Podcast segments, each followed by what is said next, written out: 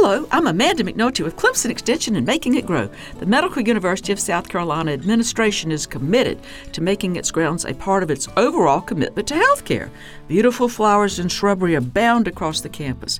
When COVID shut down many activities centered in the urban garden area, the staff started making flower arrangements and putting them out for medical professionals to pick up on their way to their workspaces.